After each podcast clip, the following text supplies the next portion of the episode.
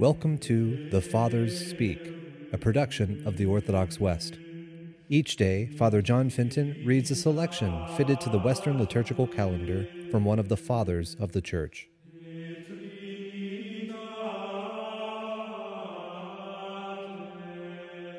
From a sermon by our Father among the Saints, Augustine. This woman was troubled with an issue of blood and was healed of a bodily affliction that was wasting away all her strength. So does the soul, pursuing the desires of the flesh, waste all its powers. And this woman had spent all she had on physicians, so it is written of her. Like the unhappy church of the Gentiles, seeking happiness, seeking some source of strength, some means of healing, what has it not spent on false physicians, on astrologers, on fortune tellers, on deceivers, and on temple soothsayers. For they all promise health, but give it they cannot, because they do not possess it themselves. She had therefore wasted all she had, and yet was not cured. So she said, I shall touch the hem of his garment. She touched it, and was healed. Let us ask, what is the hem of his garment?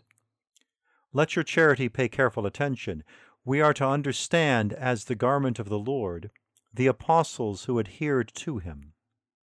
Ask which apostle was sent to the Gentiles, and you will find that it was Paul the apostle, for his greatest work was the apostolate of the Gentiles.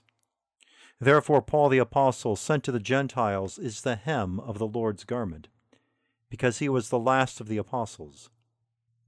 Is there any who is the last and the least hem of this garment? The apostle says he is both of these. I am the last of the apostles, and I am the least of all the apostles. He is the last, he is the least.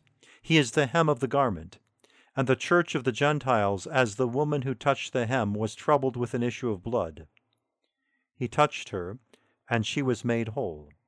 And let us also touch, that is, let us believe, that we may be saved.